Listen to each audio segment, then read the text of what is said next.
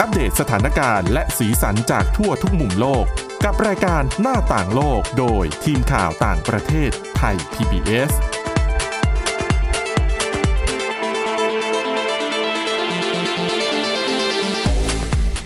สวัสดีค่ะ คุณผู้ฟังต้อนรับเข้าสู่รายการหน้าต่างโลกค่ะ วันนี้นะคะ เรามีเรื่องราวที่น่าสนใจมานำเสนอเช่นเคย แล้ววันนี้ค่ะก็จะเน้นไปที่เรื่องราวของสุขภาพนะคะ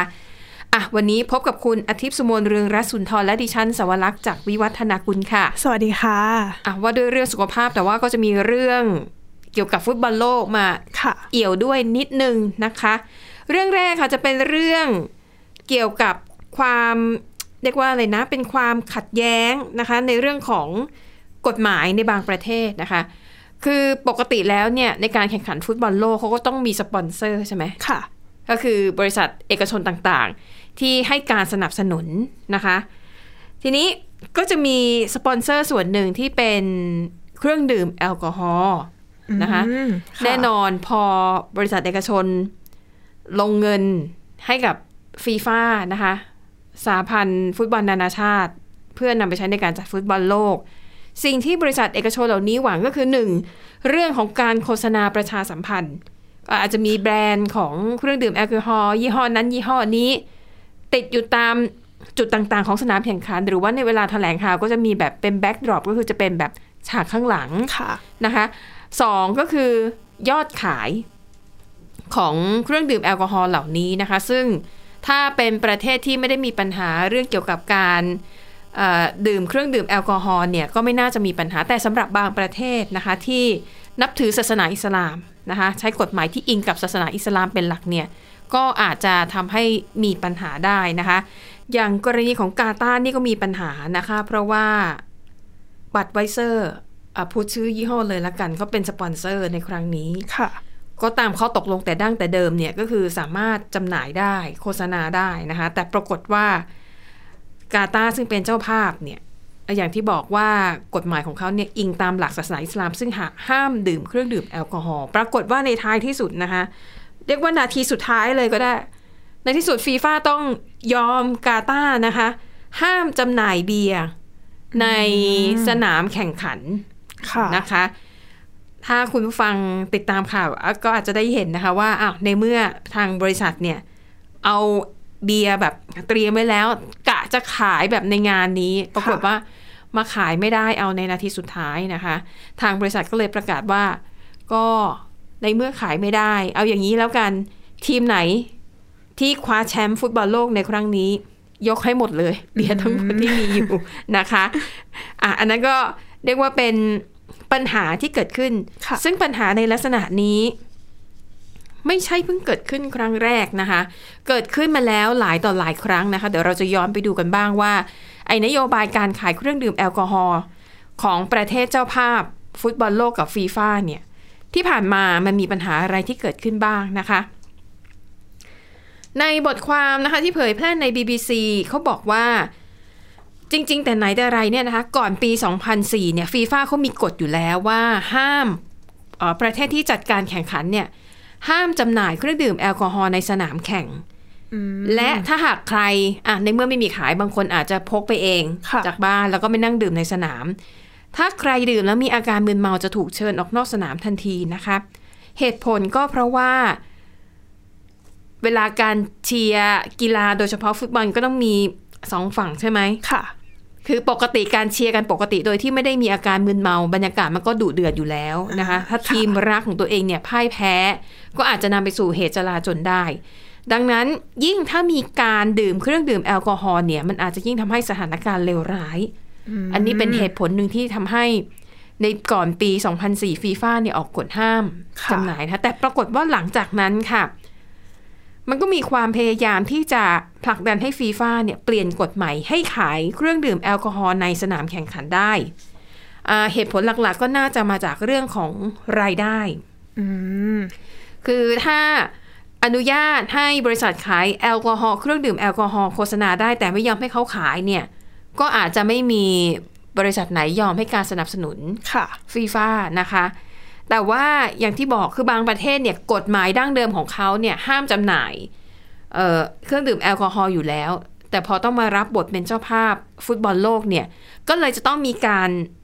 หารือกันว่าจะยึดกฎของใครนะคะอืมอย่างบราซิลค่ะ บราซิลเนี่ยเคยเป็นเจ้าภาพบอลโลกในปี 2014ค่ะ ซึ่งประเด็นเนี้ยก็เป็นประเด็นที่กลายเป็นปัญหาเหมือนกันนะคะ เพราะว่าบราซิลเนี่ยนะคะตั้งแต่ปี 2003 แล้ว ทางการเนี่ยออกกฎหมายห้ามดื่มเครื่องดื่มมึนเมาในกับในระหว่างการแข่งขันฟุตบอล คือเพื่อป้องกันแฟนบอลเนี่ยก่อเหตุทะเลาะวิวาทกันรุนแรงค่ะ แต่ปรากฏว่าบริษัทเครื่องดื่มแอลกอฮอล์ยักษ์ใหญ่ของสหรัฐค่ะเอ่อ บัตรไวเซอร์นี่แหละ เรียกว่าเป็นเป็นพันธมิตรที่ยาวนานของฟีฟ่าในตอนนั้นเนี่ยนะคะ ก็เลยไปกดดันให้ฟีฟ่าเนี่ย บอกให้บราซิลเนี่ย ยอมปรับกฎหมายอะเฉพาะในช่วงฟุตบอลโลกอืมก็ได้นะคะ ก็มีการถกเถียงกันนะคะ ในตอนนั้นเนี่ยรัฐมนตรีสาธารณาสุขของบราซิลเนี่ย ก็ไม่พอใจมากๆ แล้วก็ออกมา วิจารณ์เลขาธิการของฟีฟ่าในเวลานั้นนะคะค่ะก็บอกว่าเนี่ยทำไมถึงใช้อำนาจนะคะในการเข้ามาบังคับ แล้วก็ควบคุมกฎหมายของประเทศอื่นนะคะอืมอะแต่สุดท้ายพอเจรจาต่อรองกันไปแล้วสุดท้ายเนี่ยบราซิลยอมนะคะ ในปี 2014 อนุญาตให้ขายเบียร์ในสนามแข่งขันในช่วงที่ค่ะมีการจัดการแข่งขันฟุตบอลโลกได้ แต่ปรากฏว่าในปีนั้นค่ะ ก็เกิดเหตุแฟนบอลประทะกันหลายครั้ง ก็เป็นไปอย่างที่คาดค่ะนะคะ ในตอนนั้นค่ะ ผู้สื่อข่าวก็ถามนะคะไปทางฟีฟ่าว่า เห็นแล้วใช่ไหมว่า พออนุญาตให้มีการขายเครื่องดื่มแอลกอฮอล์เนี่ยมันนำไปสู่การปะทะกันของแฟนบอลหลายครั้งนะคะ ตอนนั้นเนี่ยเลขาธิการฟีฟ่าตอนนั้นนะคะ ก็ เสียงอ่อนลงไปหน่อยนะคะ แต่ว่าเหตุการณ์ลักษณะเนี้ยยังคงเกิดขึ้นอย่างต่อเนื่องนะคะ อย่างตอนที่รัสเซียเป็นเจ้าภาพนะคะเอ่อในปี 2018 รัสเซียก็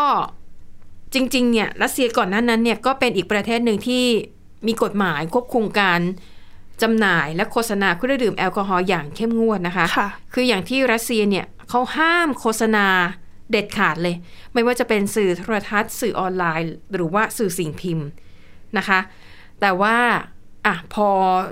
รัสเซียจะได้เป็นเจ้าภาพฟุตบอลโลกก็มีการเจรจากันใหม่นะคะ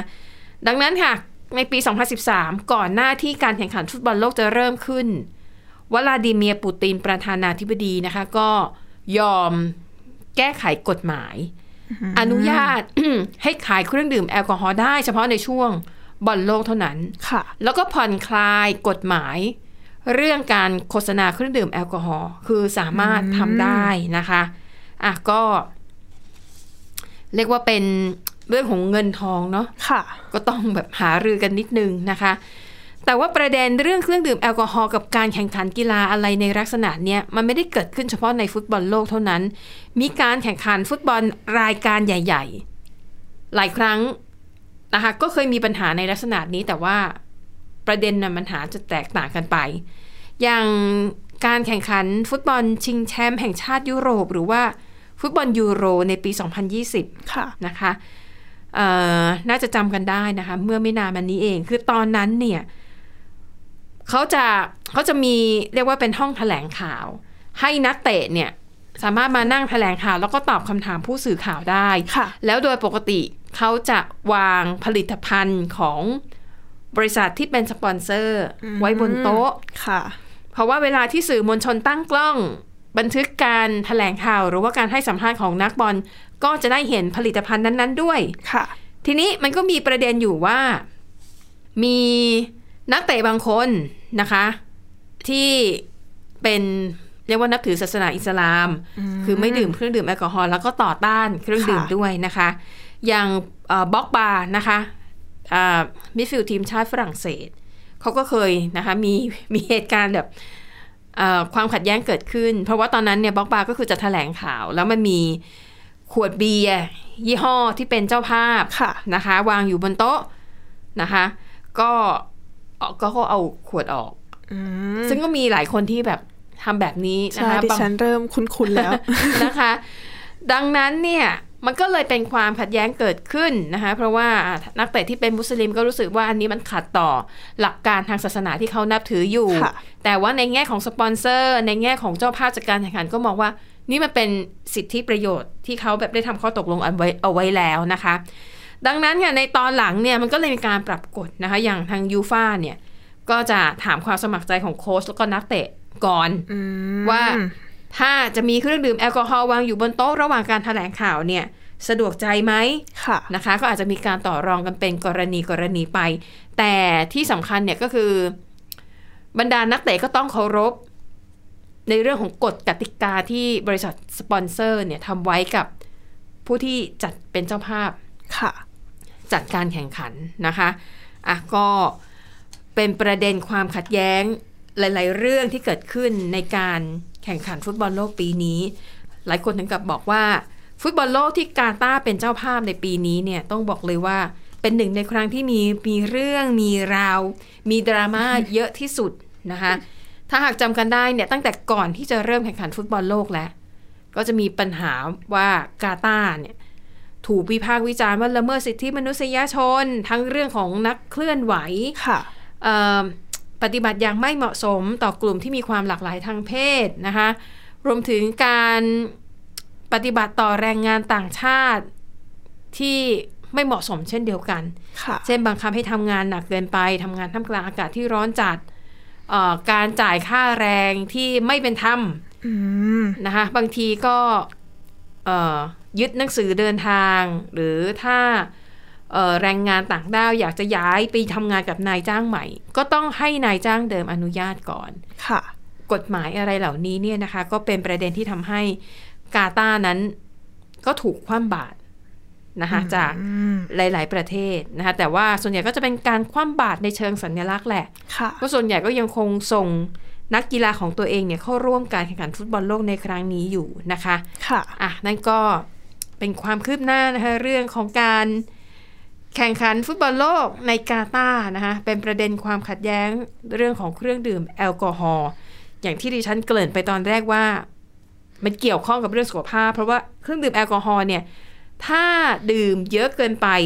ส่งผลกระทบต่อสุขภาพอย่างแน่นอนนะคะค่ะอะไปต่อกันที่เรื่องสุขภาพอีกประเด็นหนึ่งนะคะ นั่นคือเรื่องของการออกกำลังกายค่ะนะคะ หนึ่งในนั้นคือการปั่นจักรยานนะคะที่เกิดขึ้นใน กรุงฮานอยนะคะ ของประเทศเวียดนาม ค่ะก็อันนี้เดี๋ยวคุณอาทิตย์สุมนจะมาเล่าให้ฟังนะคะค่ะปกติในฮานอยเนี่ยยานพาหนะหลักๆของเขาคือรถจักรยานยนต์ ใช่ค่ะนะคะ แต่ว่าเห็นบอกว่าตอนนี้เนี่ย ผู้คนนิยมปั่นจักรยานกันมากขึ้น ใช่ค่ะ ก็คือมีชายชาวเวียดนามคนหนึ่งนะคะ เป็นวัยเกษียณค่ะวัย 62 ปีนะคะเขาก็มาเล่าอ่าเล่าให้ฟังนะคะว่า พอเหมือนเกษียณออกมาค่ะ ก็ไม่ได้ทำอะไรอืมแต่ก่อนเนี่ยทำงานทุกวันค่ะพอเกษียณมาก็อยู่เฉยๆ อยู่แบบเนี้ยค่ะหลายเดือน จนพอ ก็รู้สึกว่าร่างกายของตัวเองเนี่ย เริ่มอ่อนแอลงค่ะก็เลยคิดว่าน่าจะออกไปออกกำลังกายบ้างนะคะอืมก็ลองทำหลายอย่างนะคะ ทั้งวิ่งค่ะแล้วก็มีทั้งเล่นเวทค่ะก็คือลองมาทุกอย่างนะคะ แล้วก็มาจบที่การปั่นจักรยานนะคะ ซึ่งเขาบอกว่าการปั่นจักรยานเนี่ยเหมาะกับเขาที่สุดนะคะ อืมค่ะ แล้วก็นอกจากตอนปั่นเนี่ยจะสนุกด้วยนะคะ ตอนกลางตอนกลางคืนเนี่ยก็ทำให้เขาเนี่ยหลับสบายอีกด้วยนะคะ ค่ะ โดยเขาจะปั่นจักรยานเนี่ยวันละประมาณ 20 กิโลเมตรฮู้ใช่ค่ะ ก็คือปั่นไปกลับในช่วงเย็นทุกค่ะๆวันนะคะ ค่ะ ซึ่งพอเขาเริ่มปั่นแล้วเนี่ยคนในครอบครัวเหมือนพอเห็น ก็เริ่มออกมาปั่นด้วยนะคะ อย่างภรรยาของเขาตอนนี้นะคะ ก็ปั่นจักรยานไปทำงานอาทิตย์ละ3วันแล้วค่ะนะคะ แล้วในช่วงสุดสัปดาห์ลูกชายของเขาสองคนเนี่ย ก็มาปั่นจักรยานกับเขาด้วยค่ะ ก็คือกลายเป็นอีกหนึ่งกิจกรรมครอบครัวที่ทำร่วมกันนะคะ แต่ว่าการปั่นจักรยานเนี่ยก็ไม่ไม่ใช่แค่ได้รับความนิยมในหมู่วัยเกษียณนะคะค่ะยังได้รับความนิยมในทุกๆวัยด้วยนะคะ คือมีชายอีกคนหนึ่งนะคะ คนนี้เป็นวัย 31 ปี เขาก็มาเล่าให้ฟังนะคะว่า เหมือนไปเจอคนที่ชอบปั่นจักรยานเหมือนกัน บน Facebook นะคะค่ะ ก็เลยเหมือนนัดมาปั่นจักรยานด้วยกันทำแบบเนี้ยค่ะมามากกว่าหนึ่งปีอืมนะคะ แล้วก็ปั่นปั่นกันสัปดาห์ละ4วันค่ะทำมาเรื่อยๆนะคะ จนตอนนี้เนี่ยเหมือนมีชุดประจำกลุ่มด้วยโอ้ค่ะนะคะ แล้วก็มีสมาชิกอ่าเข้าร่วม 22 คนแล้วนะคะ ซึ่งแน่นอนนะคะว่าพอได้รับความนิยมมากขึ้นเนี่ยในกรุงฮานอยนะคะ ก็มีร้านขายจักรยานเปิดใหม่เยอะขึ้นนะคะ ในช่วงไม่กี่ปีที่ผ่านมานี้เองนะคะ เจ้าของร้านคนหนึ่งนะคะ ก็เล่าให้ฟังว่า เขาเคยขายจักรยานได้ถึงวันละ 70 คัน ค่ะก็เยอะมากเลยนะคะ ซึ่งความต้องการที่เพิ่มขึ้นเนี่ยก็เพิ่มขึ้นกว่าเดิมเข้าไปอีกนะคะ หลังจากที่รัฐบาลเนี่ย ยกเลิกมาตรการคุมโควิด -19 อืมนะคะ แล้วก็ตอนนี้เนี่ยตลาดจักรยานเหมือนอยู่ในช่วงขาขึ้นค่ะเพราะว่าคนเนี่ยหันมาเลือกใช้จักรยาน คือแน่นอนมีประโยชน์ต่อสุขภาพค่ะแล้วก็ยังเป็นมิตรกับสิ่งแวดล้อมด้วยนะคะ มีผลการศึกษาจาก SSI Research นะคะ พบว่าในเวียดนามเนี่ยความต้องการจักรยานเนี่ยอยู่ที่ปีละประมาณ2ล้าน5แสนคันอืมนะคะ ซึ่ง ไม่ใช่แค่เฉพาะร้านอ่าร้านขายจักรยานเท่านั้นนะคะ ที่ยอดขายเพิ่มขึ้น ร้านให้เช่าจักรยานเองเนี่ยก็กำไรดีตามไปด้วยค่ะ เพราะว่าหลายคนเนี่ยไม่ได้รู้สึกว่าตัวเองเนี่ยต้องซื้ออมก็คืออยากอืมปั่นเป็นแบบเป็นชั่วครั้งเป็นครั้งชั่วเป็นคราวคราวใช่ค่ะค่ะค่ะอย่างร้านเช่าแห่งหนึ่งนะคะ ในเวสเล็กอ่าเวสเล็กเนี่ยจะเป็นทะเลสาบน้ำจืดที่ใหญ่ที่สุดของกรุงฮานอยนะคะ ก็จะเป็น เหมือนสถานที่ที่สำหรับการพักผ่อนหย่อนใจนะคะ ค่ะ เจ้าของร้านคนนี้ก็บอกว่าถ้าวันธรรมดาเนี่ย เขาจะคิดค่าเช่าอยู่ที่ 3 ชั่วโมง 40,000 ดอล40,000ดองก็ตกอ่า57บาทค่ะนะคะ แต่ถ้าเป็นเสาร์อาทิตย์เนี่ยราคาจะอยู่ที่50,000ดอง หรือค่ะประมาณ72บาทนะคะค่ะ ซึ่งวันธรรมดาเนี่ยจะมีคนมาเช่าประมาณ60ถึง80คันอืมแต่ในช่วงสุดสัปดาห์เนี่ยคือเช่ามากกว่า100คันเลยค่ะ บางทีก็คือเช่าจนหมดร้านโอเคจนไม่เหลือเลยนะคะค่ะนะคะ แล้วก็นักศึกษาวัย 21 ปีคนหนึ่งก็บอกว่า เธอเนี่ยชอบมาปั่นจักรยานที่นี่ค่ะนะคะ ถึงแม้ว่าเธอจะไม่มีจักรยาน แต่ว่าเหมือนพอเพื่อนมาก็อยากมาด้วยนะคะ แล้วก็รู้สึกว่านอกจากจะดีต่อสุขภาพแล้วเนี่ย เหมือนพอเหนื่อยมาทั้งอาทิตย์นะคะค่ะพอได้มาปั่นจักรยานก็เป็นการคลายเครียดนะคะ ค่ะ แล้วก็เธอวางแผนนะคะ ว่าจะซื้อจักรยาน พอเรียนจบค่ะ แต่ว่าตอนนี้ก็คือเช่าไปก่อนนะคะ อีกหนึ่งกิจกรรมที่มาควบคู่กันสำหรับคนรักรถน่าจะอาจจะคุ้นชินก็คือ เหมือนพอชอบรถแล้วอะค่ะค่ะก็มีการแต่งรถ นี่พูดถึงรถจักรยานอยู่ใช่ แต่งรถจักรยานเหรอ ใช่ค่ะ เหมือนมีการอัปเกรดค่ะ ส่วนประกอบตรงนู้นตรงเนี้ยค่ะ นอกจากปั่นจักรยานเนี่ยจะเหมือนปั่นเป็นงานอดิเรกไปแล้วเนี่ย การค่ะปั่นการแต่งรถเนี่ยก็กลายเป็นอีกงานอดิเรกหนึ่งนะคะ ซึ่งเขาบอกว่าตอนแรกมีคนหนึ่งเนี่ยบอกว่า ตอนแรกก็เริ่มจากชอบปั่นนี่แหละค่ะแต่พอปั่นไปเรื่อยๆเนี่ยก็เหมือนถล่ำลึก โอเคค่ะ ก็เลยหันไปตอนนี้นะคะ ทั้งชอบแต่งแล้วก็สะค่ะสมของแต่งด้วยอืมแล้วก็จากที่ปั่นคันเดิมอะค่ะค่ะ เดี๋ยวนี้ก็เริ่มตามรุ่นใหม่ค่ะๆก็คืออาจจะไม่ได้ซื้อใหม่ทุกปี แต่ว่าพอมีรุ่นใหม่ที่แบบอะดูปั่นสบายขึ้นก็เริ่มซื้อ ค่ะ ไปเรื่อยๆนะคะ ซึ่งเขาก็บอกว่าเขารู้นะคะว่าจริง ๆ เนี่ยประโยชน์เนี่ยอยู่ที่การปั่นอืมไม่ใช่รูปร่างหน้าตา ไม่ใช่ accessory ใช่แต่เหมือนเป็นความสุขทางใจอะค่ะ เหมือนพอเห็นจักรยานตัวเองสวยก็อยากปั่น แล้วปั่นแล้วก็มีความสุขมากขึ้นอืมค่ะ ก็เป็นอีกหนึ่งกิจกรรมในเวียดนามตอนนี้อืมที่ได้รับความนิยมค่ะนซึ่งก็ดีต่อสุขภาพจริง ๆ แต่ว่าค่ะ น่าจะต้องเลือกสถานที่ในการปั่นกันสักหน่อย ใช่คือถ้าเป็นกรุงเทพเนี่ย การปั่นจักรยานอาจจะไม่ได้เหมาะสำหรับทุกพื้นที่ใช่ค่ะนะคะ เพราะเอาจริง ๆ นะ แค่จะหาฟุตบาทสำหรับเดินเนี่ย ก็ยากแล้ว ใช่ อย่างที่ไทย PBS เนี่ยนะคะ คือดิฉันเคยคิดนะค่ะว่า เนี่ยนะ เดี๋ยวถ้าเมื่อไหร่รถไฟ ไฟฟ้าสายสีแดงอืมเปิดใช้บริการ ซึ่งมันก็จะผ่านเส้นค่ะเป็นเส้นที่ผ่านถนนหน้าบ้านดิฉัน แต่คือต้องออกมาจากซอยหน่อย ตอนนั้นนะตั้งใจไว้ว่า ถ้ารถไฟสายสีแดงเปิดให้บริการเมื่อไหร่เนี่ยนะเดี๋ยวเราจะแบบปั่นจักรยานมซื้อจักรยานพับได้ ปั่นจักรยานมาขึ้นรถไฟ แล้วก็พอมาถึงสถานีที่มันใกล้ ๆ ที่ทำงาน แล้วก็ปั่นจักรยานเข้าออฟฟิศหรือเดินก็ได้คุณผู้ฟังคะตอนนี้ รถไฟสายสีแดงเปิดให้บริการมาหลายปีแล้วค่ะ ดิฉันก็ไม่สามารถทำตามแผนการที่ว่านั้นได้เลย เพราะว่าดิฉันจะสำรวจแล้ว มันไม่สะดวกเลยสำหรับการปั่นจักรยานออกจากบ้าน ออกจากซอยมาถนนใหญ่เพื่อมาขึ้นสถานีรถไฟ คือเป็นเรื่องที่เสี่ยงอันตรายมาก ใช่ค่ะนะคะ แล้วก็อะมาดูสถานีที่ใกล้ออฟฟิศมากที่สุด เดินยังไม่มีทางให้เดินเลยนะคะ ใช่ค่ะ ก็เลย อืม มันคงไม่ได้แหละเราต้องรักษาชีวิตเราไว้ก่อน ดังนั้นก็เดินทางในการขับรถมาเหมือนเดิมนะคะ หรือถ้าวันไหน เอ่ออะอาจจะรถต้องเข้าไปซ่อม หรือว่าไม่มีรถใช้ก็นั่งรถเมย์ใช่แล้วก็ต่อวินมอเตอร์ไซค์เนี่ยยังสะดวกที่สุดใช่ค่ะนะคะ คือบางทีดิฉันเห็นคนที่ปั่นจักรยานแล้วนั่งค่ะรถเมล์หรือว่าขับรถค่ะเนี่ยยังเสียวเสียวแทน อืม นะคะเสียวว่าเขาจะฉลับออกมาหรือเปล่า เพราะว่าอุบัติเหตุเนี่ยใช่มันค่ะเกิดขึ้นง่ายมาก ๆ เลยนะคะใช่สำหรับท้องค่ะถนนในในเมืองไทยค่ะรวมถึงกรุงเทพนะคะอะดังนั้นสำหรับอะสำหรับอย่างดิฉันละกันยกตัวอย่างดิฉันละกัน ถ้าหากจะปั่นจักรยานก็คือต้องเลือกปั่น